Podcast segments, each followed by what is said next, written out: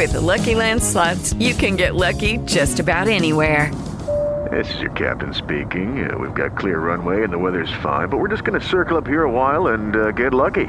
No, no, nothing like that. It's just these cash prizes add up quick. So I suggest you sit back, keep your tray table upright, and start getting lucky.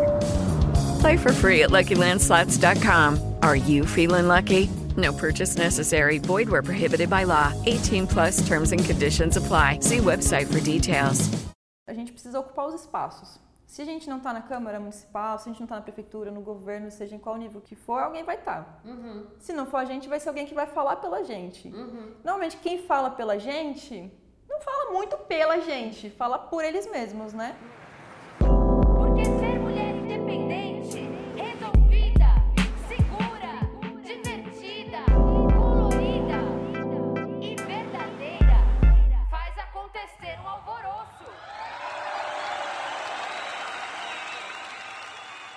Vocês já conhecem o nosso programa maravilhoso Uma Sobe Puxa Outra, mas esse está especial demais, gente. Porque esse é 5 em 50. São cinco candidatas maravilhosas para vocês conhecerem e se engajarem nas campanhas.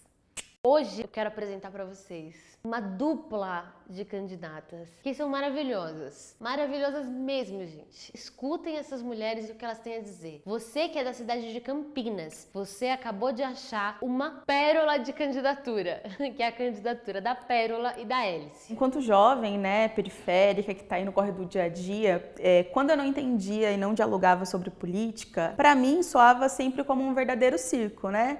Onde as pautas de todas as pessoas que estão dentro desse meio nunca foi voltado para a nossa periferia de fato, e quando voltado é sempre algo muito, muito pequeno, né? Uhum. E sempre foi uma, uma troca mesmo, né? Quando chega a época das eleições, né, principalmente na periferia onde eu moro, é sempre essa moeda de troca, né? Então eu arrumo uma quadra e você me dá o seu voto. Eu faço o churrasco e você me dá o seu voto. E é assim que a nossa periferia ainda hoje, infelizmente, enxerga a política, esse mercado de troca.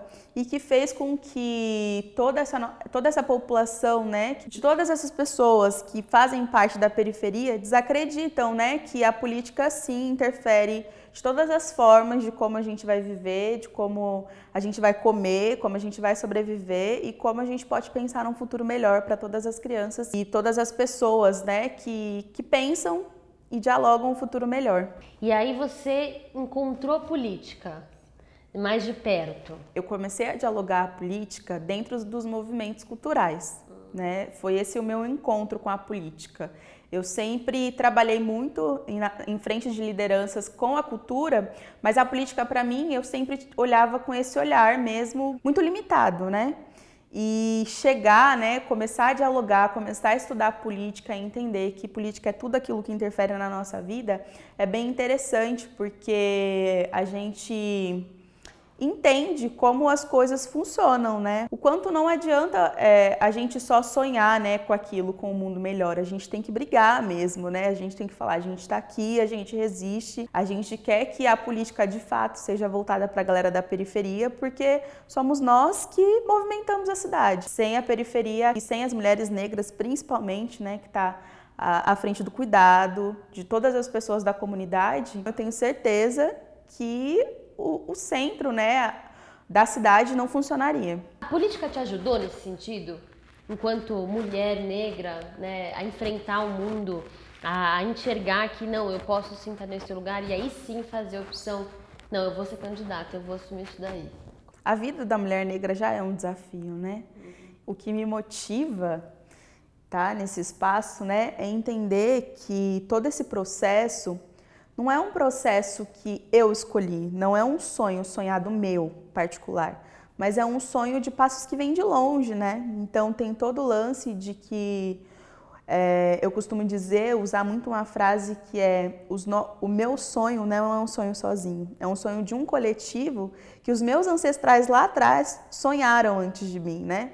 E hoje eu estou aqui cumprindo um sonho deles né? E, e, é muito louco, né? Eu estar dentro dessa campanha e sentir como a minha família me enxerga, né? Como uma pessoa totalmente corajosa, mas ao mesmo tempo é muito assustador, né? Porque enquanto uma menina preta, periférica, jovem, que às vezes, né, no olhar da sociedade ainda pensam que a gente nem nem sabe o que a gente quer ser da vida, né? Se posicionar nesse lugar de política, dar a cara a tapa e falar: não, pera lá, a juventude está aqui, a juventude resiste, a juventude quer dialogar com a outra juventude que é do outro lado, porque eu acho que é isso, né? É, é essa força essa força que nos motiva, né? Essa força ancestral, essas forças dos mais velhos, das pessoas que vieram antes da gente, vem muito desse lado, né? E o, o seu sentimento frente a todo esse desafio, até agora, o que, que foi mais difícil para você? Ver as pessoas falarem, eu te vi na TV. ai meu Deus. Porque é isso, né? As pessoas te reconhecem e você tá lá passando. Por mais que seja 7 segundos, né? 50, 1, 2, 3. Sim, pessoas... é uma de nós ali na TV. Nossa, aí, aí galera, eu te vi na TV. E eu acredito que a nossa campanha tem tomado essa proporção tão gigantesca porque as pessoas se reconhecem na nossa campanha, né? Onde em Campinas, né? Uma cidade que ainda, infelizmente, foi a última aboliu a escravidão e veste esse véu do racismo. E aí quando as pessoas pretas daquela cidade, principalmente as mulheres, olham aquele panfleto e vê duas mulheres jovens, pretas, principalmente, né, a questão do cabelo, a questão da representatividade, a galera fala: é isso. As pessoas estão se olhando naquele panfletinho e isso é a minha imagem de hélice que está ali. Que... E ao mesmo tempo é a de. Do coletivo, é né? É, é, Nossa. É a, a representatividade que é é, aquela, é, é uma extensão daquela pessoa. Qual que é a principal dificuldade que você está tendo? O principal desafio que você colocaria? Ao mesmo tempo que é né, as pessoas se reconhecerem no nosso panfleto, o maior desafio também é conversar com a outra metade da população, né? Que é elitizada, a galera classe média. Porque é isso, né? Para preto nunca teve vez. E aí quando a gente se coloca, né, e quer dialogar com a galera, eles sei lá o que eles pensam, assim, sabe? Eles, eles não querem dar espaço. E aí isso é muito difícil porque é isso, a gente não é treinada, né, para dialogar com essa galera, então a gente está aprendendo na raça e também foge muito do, do nosso cotidiano, do nosso dia a dia, né, do nosso convívio. Entendi. Eu acho que isso que está sendo mais, mais difícil dessa campanha. E aí, dentro da política, você acha que qual que é o principal desafio hoje para Campinas? Eu olharia para a cultura. Campinas, né, desde o último mandato do, do atual prefeito, e assim, foi devastador, né? Porque parou de se produzir cultura nas periferias, quase não tinha, né, na verdade. E aí com esse com esse mandato fez com que tudo que acontecesse na periferia acabasse, né? Principalmente para o lado da juventude. E aí todas as coisas, todos os projetos, todos os eventos que aconteciam e que acontecem é na região central e que são poucos. E pra gente nunca sobrou nada, né? Então é a galera da periferia tem que se deslocar para o centro e aí quando acaba o horário é, são a polícia, né? Pega a juventude porque, enfim, né? São os barderneiros e falta isso na nossa periferia de fato, sabe? De reativar as casas de cultura, de dialogar com a população para frequentar esses espaços que ficam dentro da periferia, de trazer verba mesmo para conseguir manter, né? As casas e as pessoas que trabalham nesse espaço. Eu acho que o meu olhar, assim, seria de cara para a cultura, para essa questão da cultura. Como que funciona o mandato coletivo? Como que você costuma explicar isso para as pessoas? O nosso coletivo costuma dizer, né, que é duas a preço de uma para cumprir o mandato, né? Mas não é a preço de uma, é a preço de vários, né? Porque são várias pessoas trabalhando por trás dos bastidores que ninguém vê, né? Tem uma galera, né, que está sobrecarregada, um acúmulo de funções, porque não tem muita gente, a gente não tem muito braço, a gente não tem muita verba, uma candidatura vindo de baixo, né? E é assim que, infelizmente, funciona. São diversas mãos, então a gente também está tentando dialogar com a nossa comunidade para que elas também participem da nossa candidatura, porque esse é um dos nossos pilares, né? Então, se a gente ocupar, a gente quer que de fato a nossa periferia esteja dentro da Câmara ocupando com a gente, pensando projetos, políticas públicas, fiscalizando. E como que foi é, esse processo de, de decisão de, de se candidatar? O nosso coletivo, a proposta inicial eram de cinco mulheres, cinco mulheres negras, né? Mas é isso, né? A mulher negra está no corre, no dia a dia, à frente do cuidado e tudo mais. E infelizmente, as nossas manas não conseguiram vir junto com a gente, mas também estão agora dialogando, né? E aí, com todo esse corre do dia a dia, ficou eu e Alice, e a gente virou as figuras públicas, né? Mas essas outras três mulheres estão por trás dos bastidores também, estão ajudando a gente a fomentar, a divulgar, a compartilhar, a trazer ideias. Agora vamos chamar a Alice? Um, dois, três e. Amiga! Você chegou! Aqui estou. Gente, agora estamos com a outra metade dessa candidatura maravilhosa. Bem-vinda, amada amiga. Muito obrigada, gente, pelo convite. Obrigada, Isa, por estar aqui hoje com você. Maravilhoso. Imagina, maravilhoso. Eu queria começar perguntando assim, como é que foi a tua trajetória, né, até a chegada da política, até você encontrar com a política? Cara, é uma loucura, né? Porque ser mulher negra, né? Periférica. é, quando eu era pequena não era moda ter black power, né? Então as desigualdades a gente vai sentindo na vida, né? É, são as experiências que nos formam, né? Que faz com que a gente se, se entenda como gente no mundo. É, mas e isso foi me formando, né? E aí, em determinado momento eu percebi que, tipo, por que, que tem que ser assim, né? Óbvio que não foi sozinha, porque o que eu sou é o que muitas pessoas são e que elas passam pra mim também, né? Mas no ensino médio eu tive a possibilidade, né, de perceber a educação como um outro olhar, né? De pensar que é, as estruturas elas não são muito justas, né? No a ensino médio? Exato, no ensino médio. Ah, você fez movimento, movimento É, secundarista? Sim, comecei a Ah. militar com 16 anos. Como é que foi esse processo? Você e os amiguinhos lá foram, gente, vamos lá. Ah, é muito doido, né? A prova de matemática que é injusta, é a cantina que não tem o preço acessível, a falta de alimentação, né? Porque eu estudava técnico e médio, o almoço a gente tinha que levar, então tinha toda essa discussão, né, das pessoas que não tinham possibilidade de ter almoço e que ficavam o dia inteiro na escola. E aí a gente vai, né? Uma coisa vai puxando a outra, aí tem a desigualdade de não poder comer no almoço, né? A comida que a escola dá porque não tem comida, com por que, que as pessoas não têm comida, do porquê que quem mais não tem comida são as pessoas negras, e aí o cordinho vai puxando, puxando, puxando, e a gente vai percebendo que né, a desigualdade ela é muito complexa, tem várias coisas que se misturam, se envolvem, e que as respostas para elas também são muito complexas, né? Foi quando eu parei de fazer relaxamento no meu cabelo, assumi meu black power, foi quando eu falei, mãe, meu corpo, minhas regras, entendeu? Ai, eu vou fazer as coisas que eu quero, porque é, a gente de periferia, né, os pais têm muito cuidado com a gente, né? Tipo, pra não ir pro caminho errado, né? Aquela ideia de que, tipo, tem que entrar na linha, tem que trabalhar desde cedo, tem que ganhar o pão de cada dia. Então, meus pais sempre foram muito rígidos, né? E aí eu comecei a, tipo, entender que se eu quero viver as experiências, se eu quero me formar como uma pessoa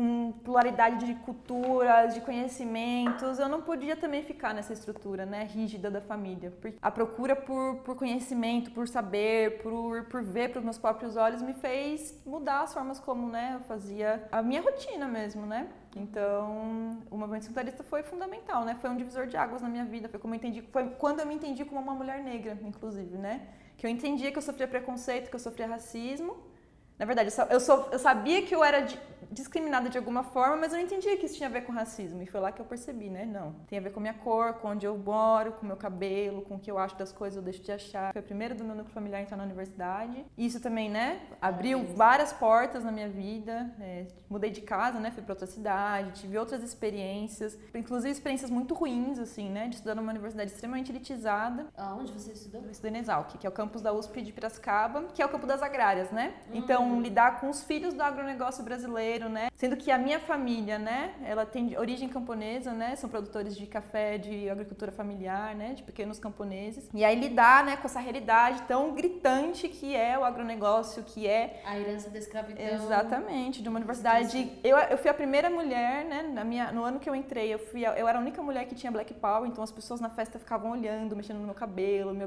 tipo, perceptivelmente me objetificando. Então tudo isso influencia a forma como né, eu lidei com aquele espaço e que foi em determinado sentido muito negativo, mas em outro também muito positivo, né? Foi quando eu também fortaleci os meus cascos, né? Porque as, as pessoas falam, ah, as mulheres negras são fortes. Mas por que, que a gente é forte, né? Quais são as provações da vida que a gente passa, né? Que a gente tem que passar cotidianamente With the Lucky Land slots, you can get lucky just about anywhere. This is your captain speaking. Uh, we've got clear runway and the weather's fine, but we're just going to circle up here a while and uh, get lucky. No, no, nothing like that. It's just these cash prizes add up quick. So I suggest you sit back, keep your tray table upright, and start getting lucky. Play for free at LuckyLandSlots.com. Are you feeling lucky? No purchase necessary. Void where prohibited by law. 18 plus terms and conditions apply. See website for details. Para conseguir né, ocupar espaços, garantir né, que a gente esteja nos lugares assim como outras pessoas também podem estar. Então, a gente, eu né, criei esses cascos e também pisei o pé no chão e falei, não, esse lugar também é meu. Tudo que eu já vinha trazendo de bagagem, né, de ser uma mulher negra, de entender que eu preciso ocupar espaços, me fez também lutar por muitas melhorias, né? E o que te motiva a, a continuar? Eu brinco que é pelo amor e pelo ódio, né? Pelo amor do que pode ser o mundo e pelo que a gente constrói no imaginário, né, de- da solidariedade que a gente viu na pandemia, né, da solidariedade de classe das pessoas, às vezes nem ter tanto, mas tirar um pouco do seu para dar para o outro. É a possibilidade das pessoas não viverem coisas que eu vivi, que eu não, assim, não desejo para ninguém, nem para o meu pior inimigo.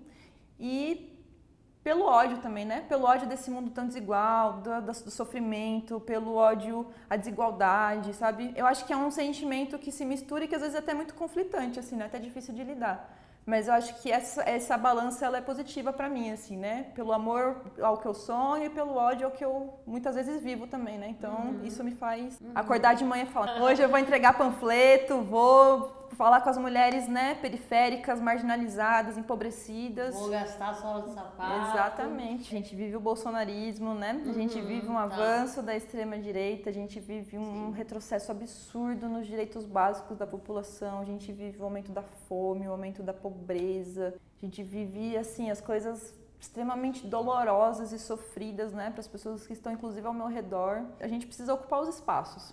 Se a gente não está na Câmara Municipal, se a gente não está na Prefeitura, no governo, seja em qual nível que, que for, alguém vai estar. Se não for a gente, vai ser alguém que vai falar pela gente. Normalmente, quem fala pela gente não fala muito pela gente, fala por eles mesmos, né? A gente tem muito a falar, tem pouquíssimas pessoas dispostas a ouvir. E eu acho que a gente tem que começar a meter a boca no trombone mesmo, começar a tirar do peito essa dor que é acordar de manhã cedo e não saber o que, que vai comer na janta, sabe? Por que, que o ônibus é tão caro? Por que, que tem tanta desigualdade? E isso se faz na política, então, e a política é todos, são vários lugares, né? E um deles é na disputa institu- institucional. E se a gente não, né, não ocupa esse espaço, outras pessoas vão ocupar e não tá dando mais, né? A gente tá vendo que essa ocupação deles tá meio irregular aí, então a gente precisa expropriar deles pra pegar pra gente.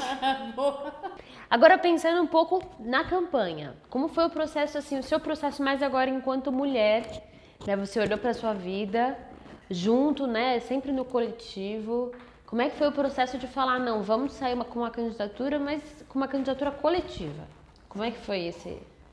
A gente vê uma lógica muito personalista, assim, né? O candidato, que muitas vezes, né, tá ligado a uma ideia do partido, mas as pessoas nem percebem isso, né? Acham que é aquela figura. Sim. Então a gente tem um, muitos desafios, né? Além dos desafios de convencer as pessoas de que a política é algo importante, que influencia di- diretamente na vida delas, também tem né, esse desafio de entender que a gente tem que estar nesses lugares, né? Essa ideia do, do estar mais de uma pessoa, né, ocupando o cargo. Além de reinventar a forma de fazer política, ela tem, também mostra para as pessoas que tem mais pessoas por trás, né? Tipo, não adianta estar lá na Câmara Municipal e estar lá sozinha, sendo que vão ter, né, em Campinas, mais 32 pessoas que podem votar contra os projetos que eu propor. Então, se eu, eu sozinha não sou ninguém. Tem que ter muita gente fazendo muito barulho. A gente sabe, né, que nenhuma vitória ela vem por acidente. Todas as conquistas que a gente tem na história, né, são frutos de muita mobilização. Então a gente tem que pegar isso, né? Tem que pegar esses conhecimentos que já existem sobre formas de fazer política e utilizá-los a nosso favor, né? É, e a história do nosso povo é uma história de luta, né? Tipo, de lutar para ganhar o pão de cada dia, a lutar pela libertação da escravidão, a lutar pelo direito ao 13 terceiro. Todas essas conquistas, né, a gente tem porque muita gente lutou, muita gente inclusive morreu para a gente poder tê-las, né? Então, é saber olhar para trás e ver os acertos e, né, e, e saber trilhar esses caminhos, e inclusive ver os erros e não fazê-los novamente, né? Cometer novos erros, né, diria, porque aí você, significa que você está testando, né? Significa Sim. que você está indo para cima e, E você avançou. exatamente, exatamente, Sim. exatamente. E em relação aos desafios de campanha, assim, na campanha mesmo? Nossa, são infinitos. Meu Deus! É, Disserto sobre. Ah, primeiro, né? A gente é, não foi feito para estar nesse lugar, né? Tipo, a política não foi construída para nós mulheres, mulheres negras, para preferir estar nesse lugar propositalmente, né? Porque é assim que eles né, a elite se apropria disso e se favorece. É uma disputa muito desleal, né? De campanhas que têm milhares de reais, milhões de reais às vezes, e a gente lá com os trocadinhos que a galera né, dá no financiamento coletivo, é uma, uma frase de apoio motivacional. Então a disputa por si só é muito desleal, né? Mas a gente sabe que, sendo sincero com o que a gente acredita, né? Propondo coisas que faz sentido para a população, né? E que vai melhorar a qualidade de vida mesmo dos nossos, né? As pessoas se veem nessa ideia, né? Hélice, o que, o que, em que, que você pensa quando você cria conteúdos para redes sociais? Nossa, várias coisas, meu Deus, é um fluxo de informações, né? Uhum. Mas a gente vai trabalhando de acordo com o formato que a rede pro- proporciona, né? Uhum. Então, eu sei que, por exemplo, para criar um, um vídeo curto, tem que ser uma coisa que prenda atenção, que as pessoas gostem quando assista e que tem que ser, né, uma mensagem direta. Sim. Então, tem que juntar a mensagem com o receptor, O conteúdo. com o conteúdo, exatamente. É um, É um desafio. é um balacobaco ali. você manda muito, viu? Ai, obrigada. A gente ama muito o que você produz. Obrigada. Acessa lá, gente, arroba Alice Botelho. Tudo, tudo, tudo igual. Alice Botelho põe lá em tudo que vai aparecer eu lá. Com relação à, à tua escolha de faculdade, isso demonstra uma coisa que na verdade eu também sei, porque eu te conheço, é, que tem a ver com a sua, a sua proximidade com o debate com o ambientalismo, né? Com o movimento ambientalista. É, e o que, que isso tem a ver com cidade, né? Cara, tudo a ver, tudo a ver, tudo, tudo, tudo, tudo, tudo. Se a gente for pensar Campinas, né, que é a minha cidade, desde o ar que a gente respira, que já passou dos limites né, aceitáveis pela OMS de poluição né, atmosférica, então as pessoas respiram um ar extremamente poluído, isso faz com que elas tenham condições de saúde muito piores, isso influencia, né, no dia a dia delas, porque elas vão respirar pior, porque daí elas vão ter que ir no SUS, o SUS precarizado. Então a gente sabe que está tudo relacionado, né? A gente pensar na pandemia, as pessoas não terem acesso à água, as pessoas, né, não poderem comer e inclusive não poder escolher que tipo de comida elas vão ter acesso e a qualidade desses alimentos, né? As pessoas acham que o debate ambiental é muito distante, né? Ah, é lá o orgânico, é lá, né, a comida de qualidade, mas na verdade tem a ver com o processo da cidade, né? Por que, que é na periferia que as pessoas têm que viver em lugares que tem desabamento, enchente, esgoto a céu aberto, lixo na rua, falta de arborização, falta de parques, e o lado rico tem que ser o lado, né, limpo, higienizado, Arborizado. arborizado, fresco, justamente por causa das árvores, né? Isso tem tudo a ver, né, com o meio ambiente. Só que justamente por um interesse, eu acho, né, de explorar o meio ambiente, porque para a gente gerar qualquer tipo de riqueza a gente precisa explorar, né, o nosso solo, o nosso ar, nossa nossa água. Existe um distanciamento, né, da população com, com isso, né? Muitas vezes falando da camada de ozônio até, né, do, do plástico que chega no mar, mas sem falar da água que está ali, né, entrando nas casas, sobre o mau cheiro do esgoto, sobre a qualidade da comida péssima que a gente come, né? E, e agora pensando um pouco na cidade de Campinas, é, duas perguntinhas em uma. Primeiro, assim, quais são os principais problemas, assim, que de cara você fala, não, isso daqui seria prioridade e, por consequência, quais são as, as propostas, né, que vocês trazem, tanto de política pública, tem muitas coisas quando a gente fala de uma cidade, mas o que que vocês, a candidatura de vocês procura abordar com mais, assim, destaque? Ah, problema sempre tem um monte, né? Meu Deus do céu. assim, Quanto mais a gente procura, mais a gente acha, né? Sim. Cabeludo o negócio.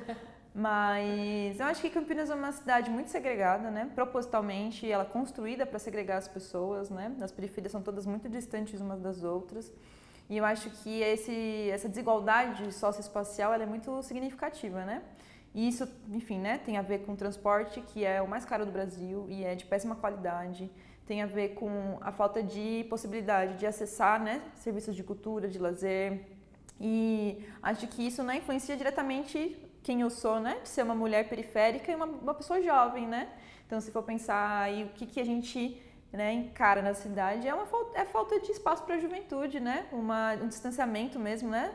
Uma criminalização, inclusive, sobre os espaços culturais populares, né? As rodas de rima que são é, dispersadas pela, pela guarda municipal. Essas coisas se complementam, né? Porque os problemas eles são interligados, né? Querendo ou não. Então, A gente é uma sociedade, né? Que Exatamente.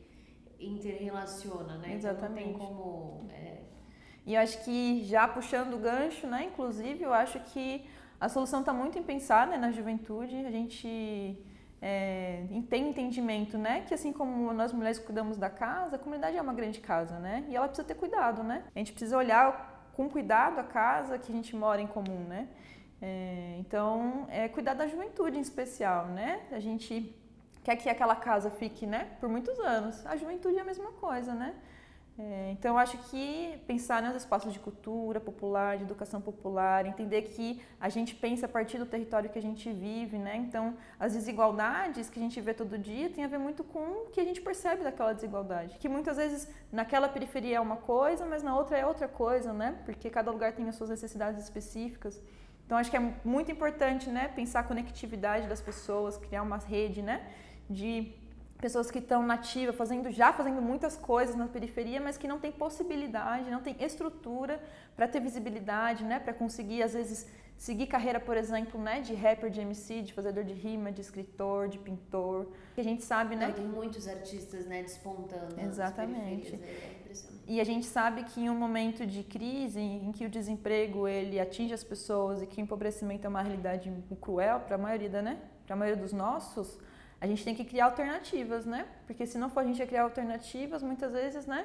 É o tráfico, é a, né? a violência. A cultura popular ela tem um poder de transformação, de emancipação, de conhecimento de si e do outro muito grande. E justamente por isso que é tão atacada, né? Justamente por isso que vem sofrendo vários cortes seguidos. E justamente por isso que a gente tem que bater o pé, né, e fincar o chão e falar, não, isso ninguém vai mexer. Porque se a gente existe hoje, né, com batuque de umbigado, com a capoeira, com jongo, com a roda de rima, com funk, com todas as formas de expressão cultural na periferia, é porque tem muita potência aí, tem muitas formas, né, da gente se entender, entender o outro e construir em cima disso. A cultura popular e a educação popular, né, conectada, acho que tem sim, um foco absurdo. E isso tem a ver né, com a permacultura, que também é cultura, que também é meio ambiente, que tem a ver com a cultura que a gente se relaciona, por que, que tem que se relacionar assim, não do outro, por que, que tem uma cultura da opressão, né? E aí, vixe Maria. Olha, não sei se você sabe, Alice, mas o nome deste programa aqui é Uma Sobe e Puxa Outra. Então eu queria te perguntar aqui, quem é que você escolhe pra puxar pra gente escutar aqui também no nosso podcast? Vou falar olhando para a câmera, porque eu acho que as pessoas precisam entender isso, né? A gente não sobe sozinha, né? Justamente por isso o nome do quadro. Eu acho que é muito, muito, muito, muito importante que a gente carregue com a gente né, as nossas mulheres negras ancestrais, que a gente carregue com a gente nossas crianças, que a gente carregue com a gente nossas famílias. Eu acho que a minha potência tem a ver com a nossa potência, né? Eu não sou Hélice Botelho aqui, né? Eu sou Hélice, eu sou Pérola, eu sou a minha coordenação de campanha, eu sou as construções que vêm né, por trás de mim. O que eu falo tem a ver com uma construção de muitas pessoas. Então, eu puxo elas e puxo também a Simoni, que eu sei que também está fazendo uma campanha muito massa e que também tem muito a falar sobre a experiência dela de vida, de militância, de conhecimentos, tudo mais. Nossa, muito, muito, muito obrigada. Foi muito perfeita, de verdade, muito perfeita. Eu que agradeço. Essa, essa entrevista dessa dupla maravilhosa de co-candidatas que vai ser uma dupla maravilhosa de vereadoras. Por isso, vem aqui a metadinha, ó. Por isso, em Campinas, vote 50, 1, 2, 3.